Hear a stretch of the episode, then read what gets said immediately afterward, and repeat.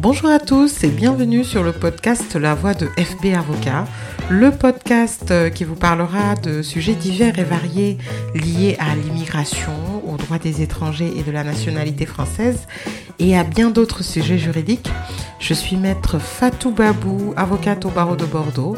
Je suis une passionnée euh, de droits des étrangers et mon objectif est de partager avec vous mes expériences quotidiennes, mes avis et mes conseils. Aujourd'hui, je vais vous parler de la question des travailleurs saisonniers en France. Alors, dans plusieurs secteurs d'activité, euh, il y a un recours à la main-d'œuvre étrangère, c'est-à-dire euh, au recrutement de salariés étrangers qui résident en France ou hors de France. Euh, particulièrement dans le secteur de l'agriculture et de la viticulture, les employeurs ont recours euh, à une certaine main-d'œuvre étrangère en raison de la pénurie de main-d'œuvre locale, euh, donc ils ne peuvent pas trouver en France. C'est le cas donc euh, des activités saisonnières, hein, tout ce qui est vendange, récolte, également traitement des sols et tout.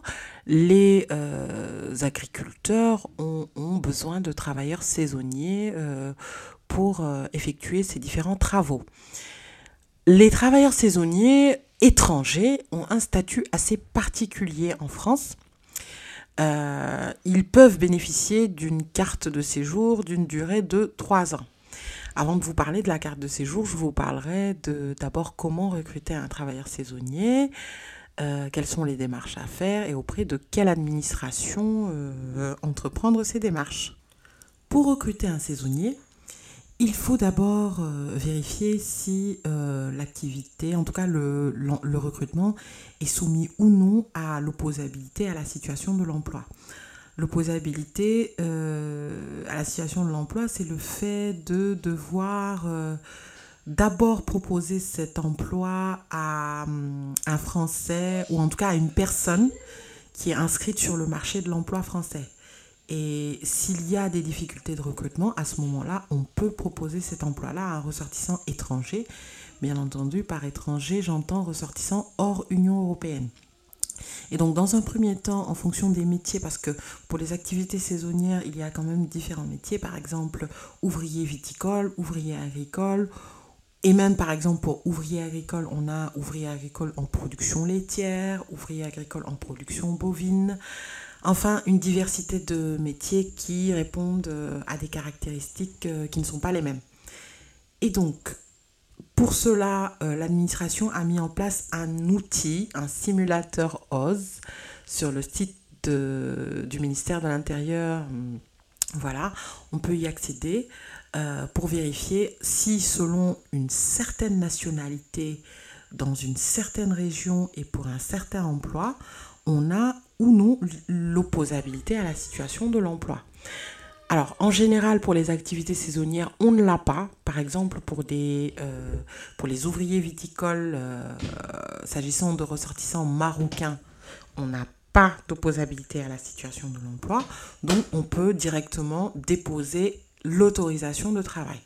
Dans le cas où il y aurait une opposabilité à la situation de l'emploi, euh, avant de déposer la demande d'autorisation de travail, euh, l'employeur devra euh, déposer une offre d'emploi sur un site concourant au service public de l'emploi, alors principalement sur Pôle emploi, durant un délai minimum de trois semaines.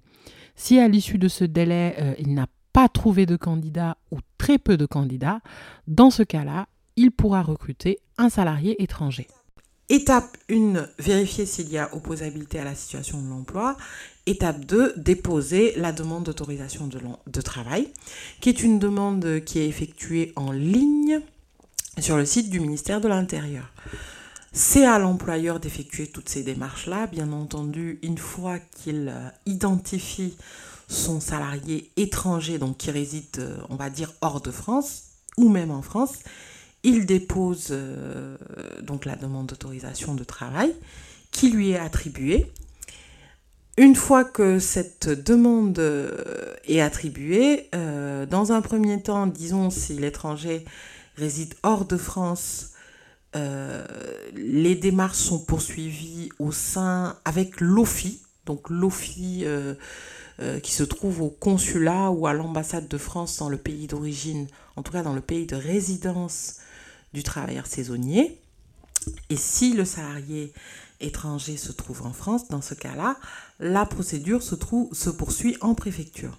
Dans tous les cas, euh, une fois qu'on a l'autorisation de travail, donc il y a un certain temps, disons, euh, pour que le, travailleur saisonnier puisse être acheminé en France euh, par l'OFI. En général, on a une participation du syndicat agricole, la FDSEA, départementale, voilà, la fédération départementale des syndicats voilà, agricoles. Euh, dans d'autres cas, euh, ce sont les travailleurs saisonniers qui, euh, ou l'employeur qui achemine lui-même le travailleur saisonnier, voilà, lui propose un billet d'avion, un logement et autres. Une fois arrivé en France, le travailleur saisonnier doit effectuer une demande de titre de séjour et à ce moment-là, la préfecture lui délivre un titre de séjour d'une durée de validité de 3 ans.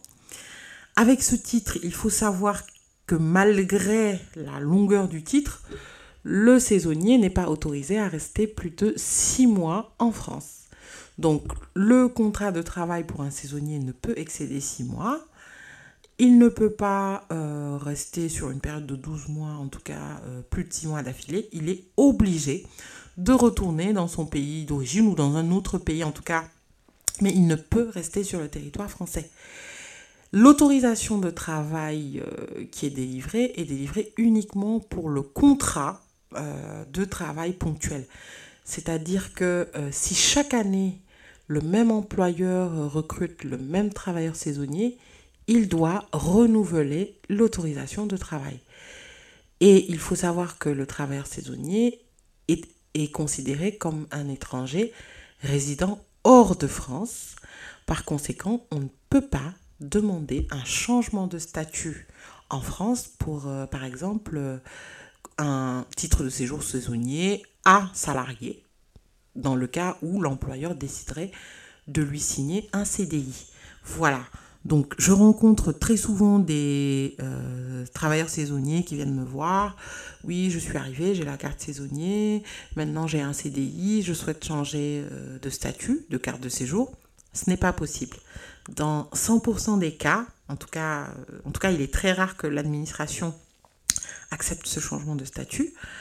l'administration refuse le changement de statut et le refus est assorti d'une obligation de quitter le territoire français. Merci de votre fidélité. C'était la voix de FB Avocat. À très bientôt pour de nouveaux épisodes. En attendant, suivez-nous sur les réseaux sociaux Facebook, LinkedIn, Instagram, slash FB.